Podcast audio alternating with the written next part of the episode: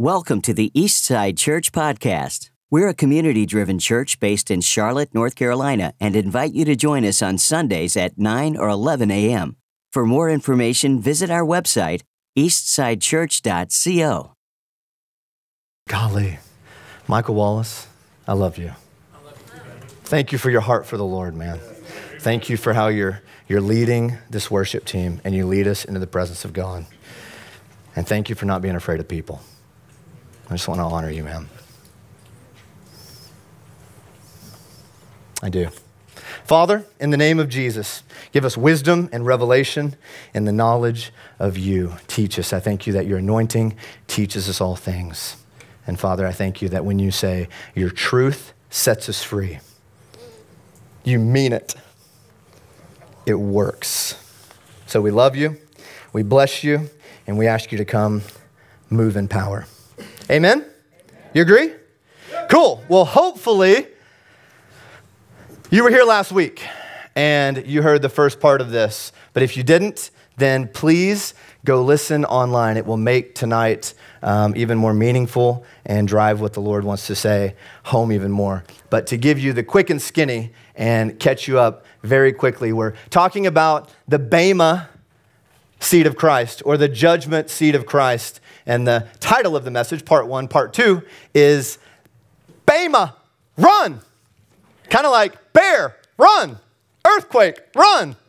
Tidal wave, run. Because so often we approach the judgment seat of Christ with fear and with hesitation and with uncertainty. And so, what we talked about last week was we don't have to run away from it, we can run towards it.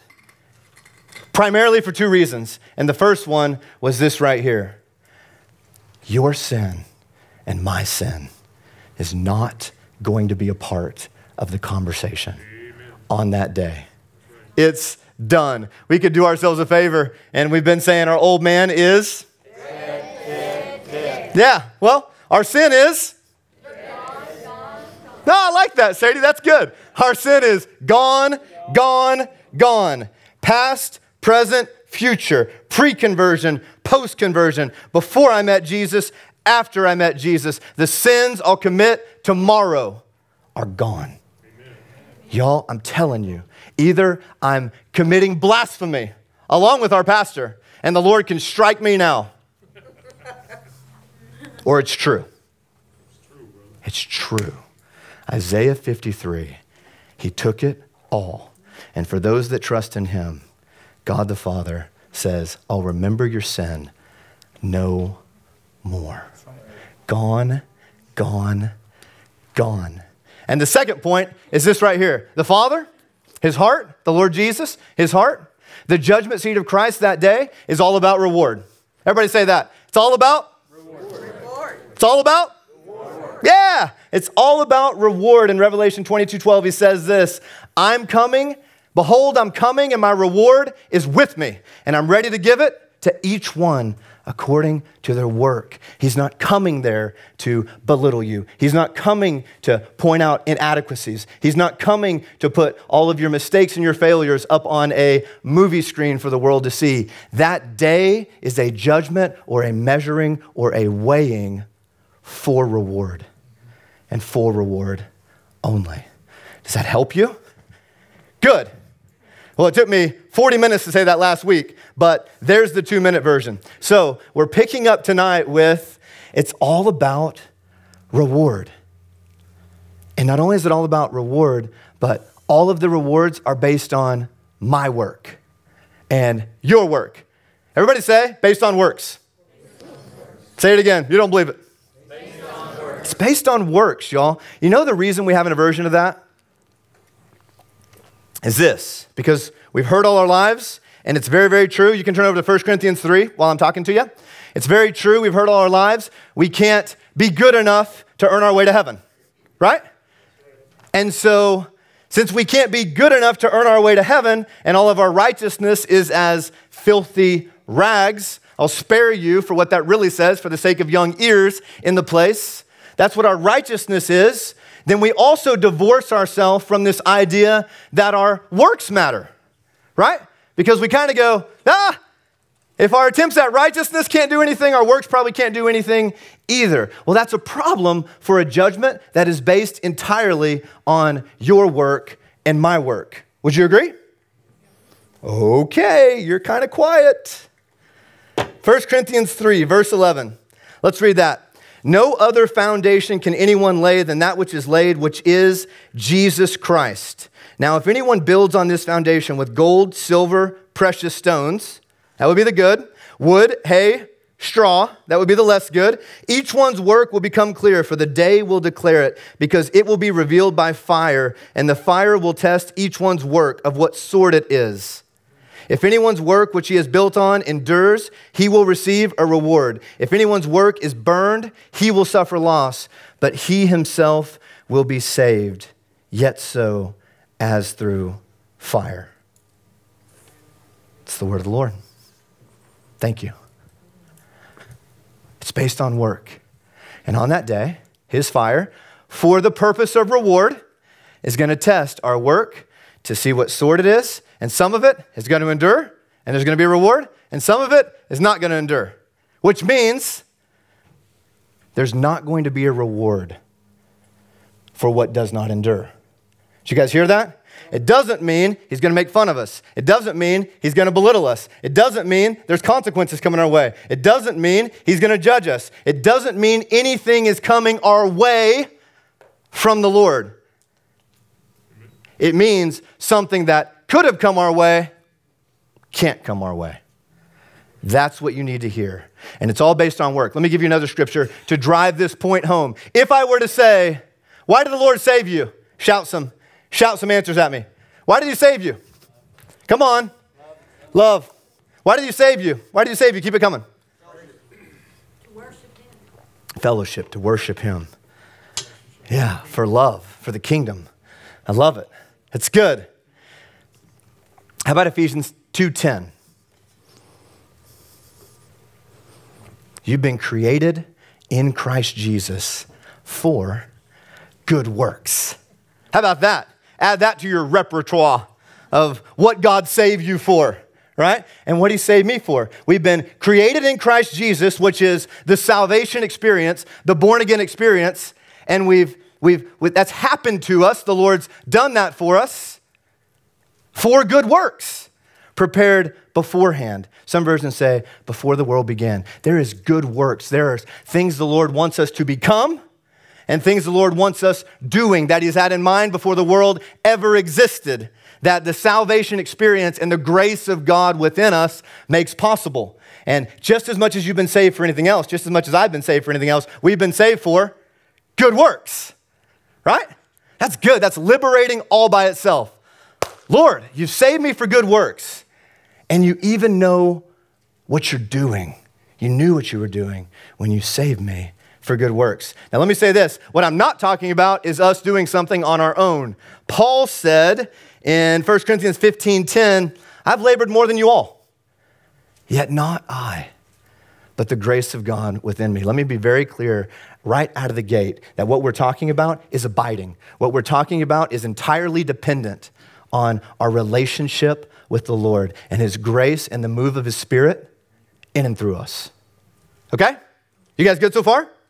So let's approach it this way. I want to I want to highlight two things in this 1 Corinthians 3 passage. And the first is the end of it. I thought this was interesting when I was reading it. If anyone's work is burned, he'll suffer loss, but he himself will be saved, yet so as through fire. 16 says, Do you not know that you're the temple of God and that the Spirit of God dwells in you? If anyone defiles the temple of God, God will destroy him. For the temple of God is holy, which temple you are. That's so good. Right after he says, the individual is going to be saved. Of course, the individual is going to be saved. He's the temple of God. And if anybody destroys the temple of God, God will destroy him. So, what we need to see there is again, I want to affirm you, church, that when we put our confidence in what Jesus has done for us, the danger is over. Because this is what that would look like the Lord, right? Judging the Lord. Do you see that? Because I'm the temple of God. You're the temple of God. The Spirit of God dwells in us. So, of course, the individual is saved. Did you guys get that? That was really cool when I was reading that, and the Lord showed that to me. Here's the other thing I want to focus on what's burned? What's burned? What doesn't endure? What's wood? What's hay? What's straw? Everything that's not of the kingdom. That's exactly right. I think it's probably two things, maybe at the most three things. And the third thing that I'm not entirely convinced it is, is our miss the marks, which would be our sin, right? To sin, what does it mean? Miss the mark. If those do come up, they come up and go poof, poof, poof, poof. But I'm not convinced that they're even going to be that much of a part of the conversation. Amen. Right? You take it to the Lord. You ask the Lord about it. I don't have all the answers. But possibly, that's one thing that's going to burn up. It's certainly not going to be rewarded because it's not of the kingdom, right? When we miss the mark. Other things that are going to be burned, the neutral things. Do you guys hear that? You guys like the show Fixer Upper? Huh? Ah, you came to life. Thank you, Lord. There's the congregation. I don't think the Lord is going to reward me for sitting on the couch and watching Fixer Upper for as many episodes as I might watch in a single sitting. Right? He's not against it. He might even like it himself. I mean, he was a carpenter. But it's not kingdom. You know what I mean? It's not it's not eternal. It's not making an eternal difference in my life or someone else's life. It is entertainment. It is neutral. We might also throw golf in that category. Matthew, I know you and I would like to think that we get rewarded eternally when we play golf, but we probably don't. It's probably neutral. Do you guys hear that? Except when I beat your pastor. He's going to listen to this. It's great. Except when I beat your pastor, because then I am assisting with his humility. And that has eternal significance. So that one gets rewarded. But most other rounds of golf, y'all, they're neutral. So, Michael said, You're reaching, Brandon. I know, I hear you. Keep me reeled in. So, possibly the misses, y'all. Probably the neutral, y'all. And then, the things we do when our motivation is messed up, right? That's definitely going up in smoke. So, this is Matthew 6, 3 and 4.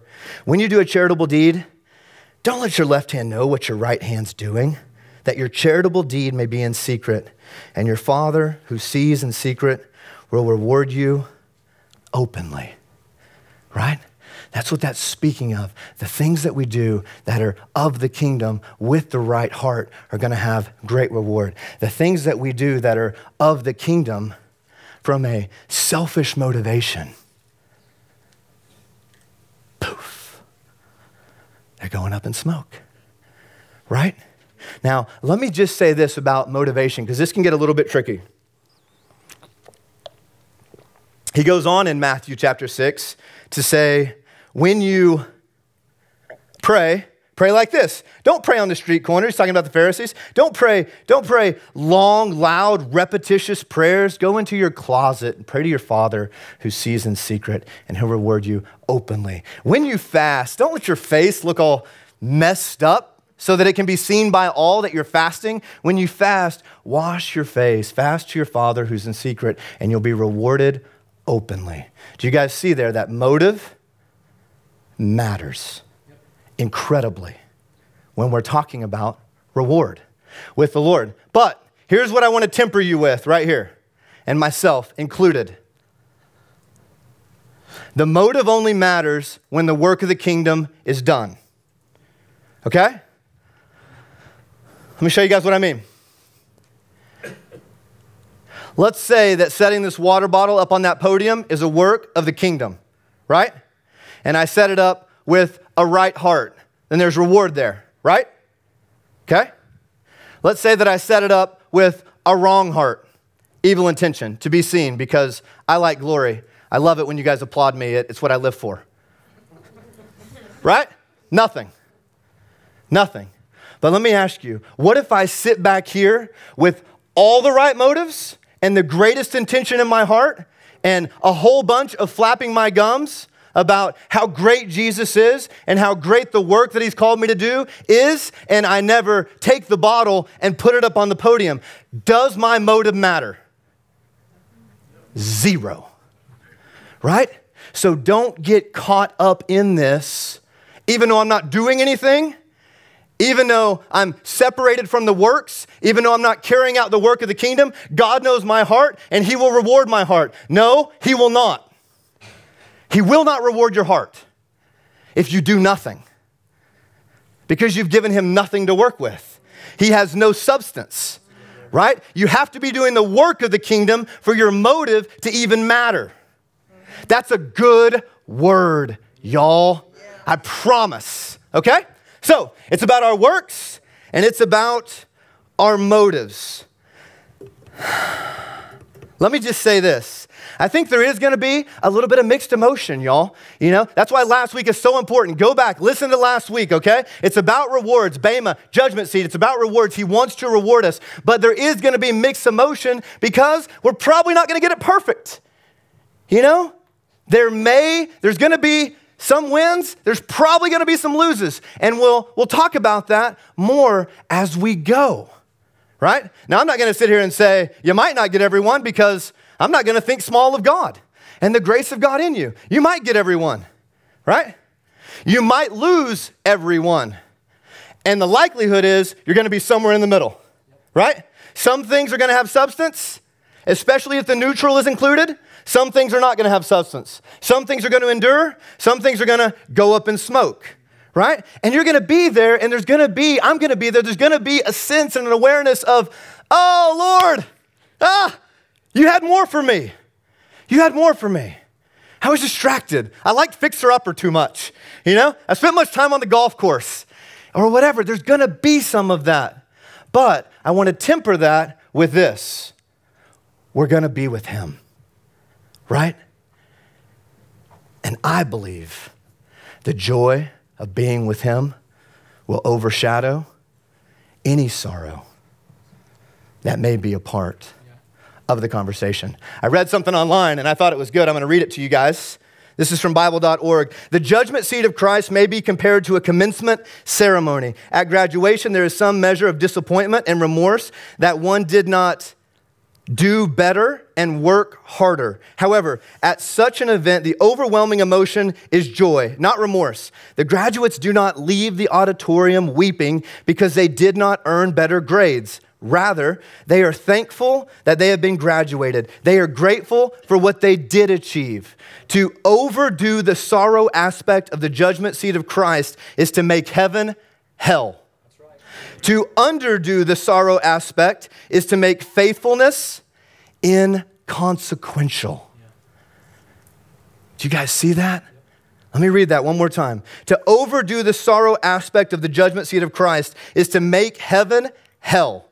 To underdo the sorrow aspect is to make faithfulness of no consequence at all. Right? So, we have to understand what the Lord's there to do. We have to understand that this is about rewards. We have to understand that this is about works. And we also have to have incredible sobriety that the joy of being with our God and Savior and Creator is the most powerful thing in the universe. Okay? You guys with me there? Does that make sense? Are you still listening? Okay, cool. Let me talk to you just a little bit about criteria. Okay? I'm going to go through these very quickly because there's something more important the Lord wants to say. But some of the things we're going to be judged on. This is interesting. I'm going to go through this list very quickly. You can see that there are things on this list that I'm going to read to you. There's, all a lot, there's also a lot of scriptural support. I've printed about 30 copies of this. They're out there at the information center. You guys can pick one up as you go. If we need more, we'll print more. So if you want a reference, it's all yours. Number one, how we treat other believers, how we exercise our authority over others how we employ our God given abilities, faithfulness, to include the gifts, discerning the gifts, using the gifts, how we use our money, how we spend our time, how much we suffer for Jesus, how we run the particular race God has chosen for us, how effectively we control the old nature, which is. We might need to work on getting them together a little bit, boss. How effectively we control the old nature, which is? Now that's better how many souls we witness to and win for Christ. Did you guys hear that? That's real, y'all. That's real. Ministering to others is not a good idea. It's who we are. And there's reward for it. How we react to temptation. How much the doctrine of the rapture means to us. How faithful we are to the Word of God and the flock of God. All right? 12 things, a bunch of scripture attached to that. You guys can pick one up as you go. Here's a couple of the rewards. Told you we would talk a little bit about criteria and a little bit about the rewards themselves. So I'm going to read you five scriptures, and they're about the five crowns listed in scripture. And then we're going to cover a couple from Revelation. Just listen, take this in. The incorruptible crown. 1 Corinthians 9, 24 through 27. Do you not know that in a race all the runners run, but only one gets the prize? Run in such a way as to get the prize. Everyone who competes in the games goes into strict training. They do it to get a crown that will not last, but we to get a crown that will last forever incorruptible. Therefore, I do not run like a man running aimlessly. I do not fight like a man beating the air. No, I beat my body and make it my slave, so that after I have preached to others, I myself will not be disqualified for the prize. The crown of rejoicing. This is the soul winner's crown. For what is our hope, our joy, or the crown in which we will glory in the presence of our Lord Jesus when he comes? Is it not you? Indeed. You are our glory and our joy. 1 Thessalonians 2 19 and 20. Daniel 12 3 says this Those who are wise will shine like the brightness of the heavens, and those who lead many to righteousness like the stars forever and ever. The crown of righteousness, also called the Watcher's crown. Now, there is in store for me the crown of righteousness, which the Lord, the righteous judge, will award to me on that day. And not only me, but also to all who have longed for his appearing. 2 Timothy 4 8. Just going to ask you guys this Who are those who long for his appearing? Aren't they those who are ready to be with him? Aren't they those who are confident? Aren't they those who are doing the Father's business? Aren't they those who are embracing holiness and righteousness and the way that God sees and does in their lives? There's so much in that statement. And there's a crown for those people that love his appearing the crown of life. This is the sufferer's crown. Blessed is the man who perseveres under trial. How many times do we hear in a week, man, I'm going through this and it sucks and it's pointless and I'm tired and I just want it to be over? Blessed is the man who perseveres under trial. Because when he has stood the test, he will receive the crown of life that God has promised to those who love him. James 1 12. The crown of glory, the shepherd's crown. Let me just say, y'all, so you can hear this the right way. This is talking about Alex, but it's talking about us. You know what I mean? Michael shepherds the worship team. Cheryl shepherds her volunteers in the back and your kids. Tech team up there, they shepherd a group. Ushers, they shepherd a group. Greeters, they shepherd a group. Everyone involved in life groups, they shepherd a group. What about those of you in the congregation that just have a heart to pour into and encourage and pray for other people? You know what that's called? Shepherding. So don't think too narrow. Be shepherds of God's flock that is under your care, serving as overseers, not because you must, but because you are willing, as God wants you to be, not greedy for money but eager to serve, not lording it over those entrusted to you, but being examples to the flock. And when the chief shepherd appears, you will receive the crown of glory that will never fade away. 1 Peter 5 2 through 5. Almost done. Don't zone out now. You don't want to miss these next four. To the overcomers. He who is able to hear, let him listen to and heed what the Spirit says to the assemblies, the churches. To him who overcomes, I will give to eat of the manna that is hidden. I will give him a white stone with a new name engraved on the stone, which no one knows or understands except he who receives it. Revelation 2:17. And he who overcomes and who obeys my commands to the very end, doing the works that please me, I will give him authority and power over the nations.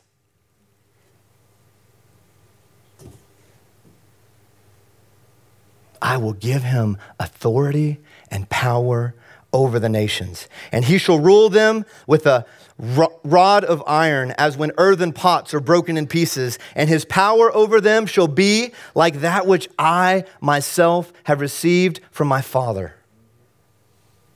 And I will give him the morning star. That's Revelation 2 26 through 28. This is Revelation 3:12. He who overcomes, I will make him a pillar in the sanctuary of my God, and he shall never be put out of it or go out of it. And I will write on him the name of my God and the name of the city of my God, the new Jerusalem, which descends from my God out of heaven, and my own new name. Revelation 3:21. He who overcomes, I will grant to sit beside me on my throne, just as I overcame and sat down beside the Father on his throne. Incredible. Incredible. So, there's your promises for rewards. Why do I take the time to go through that? Because I want us to be convinced that it's reality. You know, there's real things. It's not just some ambiguous thing floating out there that the Lord might someday act on. These rewards have names, these rewards have promises, these rewards have context in our lives. Fair enough? Are you guys encouraged by that? Good. I hope so. Now, I really want to get to what I think probably is the biggest thing the Lord wants to say. And that is this we really don't believe we can please Him. We really don't believe we can please Him. Most of us. I'll give you an example. Mason, the Lord is proud of you. And not just you, man, not just that He created you, the Lord is proud of what you're doing. Easy to believe or hard to believe? Easy to believe. I picked the wrong guy. How many people in the congregation would have a hard time believing that? Ah, there's the saved ones. There's the honest ones. Thank you, Lord. Right? This idea that the Lord is pleased with us and not just pleased judicially, not just pleased positionally because of the finished work of Jesus, He's pleased with how we're actually ordering our lives every day, how we're actually doing our works, how we're actually walking in righteousness and our minister to others, and the way that we're enduring suffering the way that we're serving, the way that we're giving, the way that we're doing all those things that we just read about. It's hard for us to believe that we could be measuring up to the expectation of a perfect God. Or maybe it's just me. Nope. Thank you. All right, we can move forward then. Good. Let me just ask you guys this. This is what we, this is what we buy into. right here. That this is what the Lord says to us. Hey, I want you to try, try, try, try, try. Work, work, work, work, work. Give it your best. Give it the old college try. You'll never measure up. It'll never be good enough, but I want you to give it your all anyway. Don't we? Talk to me. Are you sleeping? Okay. I buy into that, y'all. I do. I have so much of my life. I bought into that. What kind of parent would say that to their kid? Hey, little Johnny, I want you to try, try, try, try, try. I want you to give it your best. I want you to sweat. I want you to work. I want you to toil. I want you to do your very best. It's never going to be good enough. It's never going to measure up all the way, but I want you to try just the same. No parent, no good parent would say that. And yet, we think that's what the Father says to us. We think that's the expectation of God for us. And yet, we, as earthly and, and, and messed up mothers and fathers, we wouldn't even say that to our own kids. How about teachers? What teacher would say that to their students? How about coaches? What coaches would say that to their players? That's right. Nobody. Nobody would say that. They would say, You can do it. This is a real possibility. You can measure up. We can win the game. We can beat them. You can make those grades. You can finish the race. You can, you can, you can, you can, you can. That's right. Amen. Right? Guess what? The Lord is the same. That's why we have that in us. We get it from Him. It's what He says. Let me give you a couple of scriptures. I'm sorry, y'all. I'm yelling at you. I get really passionate about breaking apart lies. Yeah. You know, I do, because there's freedom there. Right? All right, good. 1 Corinthians 4 5. Let me make sure I'm telling you these things out of the Bible. Therefore, judge nothing before the time until the Lord comes, who will both bring to light the hidden things of darkness and reveal the counsels of the hearts. Ooh, scary. right? And the end of that is then each one's praise will come from God. So he's going to reveal our hearts, and then guess what's coming after that? Praise. Each one's praise. You can, you can, you can, you can. You did. Each one's praise, y'all. One of the things that I said last week that I think is worth saying again is this. Romans 8:31 says, "If God is for us, who can be against us?" And that will be as true on the day of judgment, on the day of weighing and evaluation as it is right now. All right? Let me give you a couple more. Some that I'm even more excited about, if that's even possible. Revelation 2 and 3. Let's go over there. I want to read a couple of things to you real quick, y'all. I'm wrapping up. Stay with me. Okay? Will you give me another seven? And we'll be done.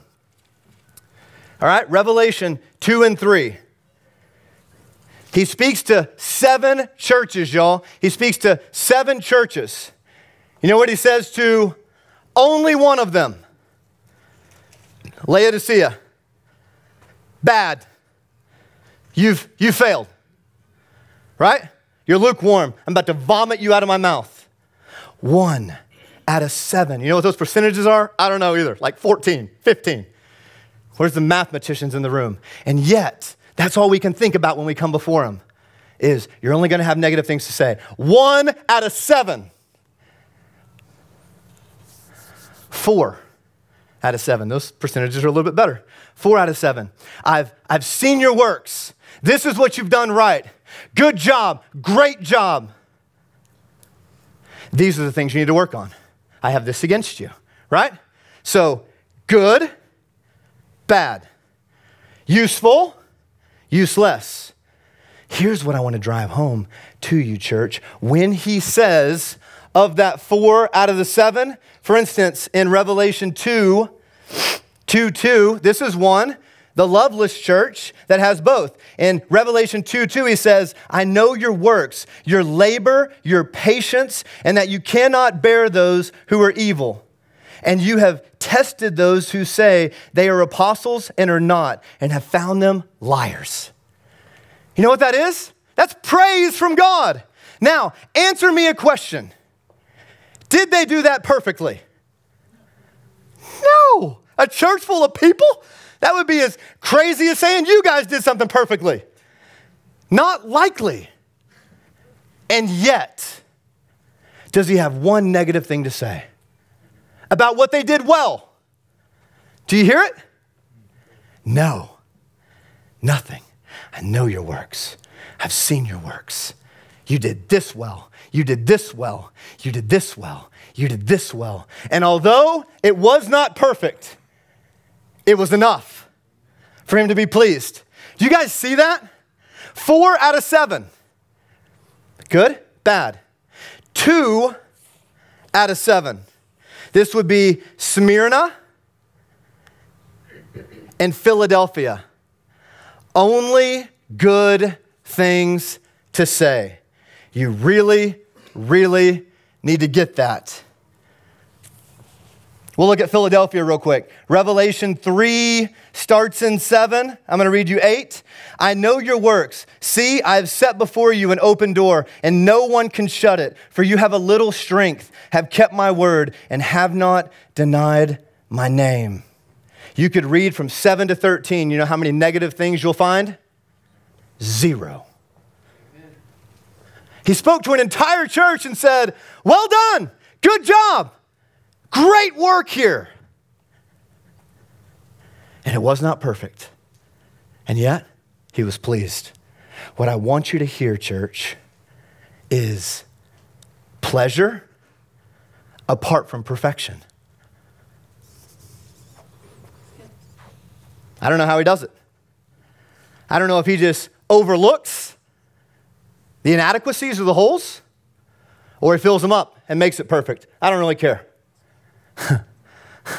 what I'm excited about is that I can measure up. You can measure up.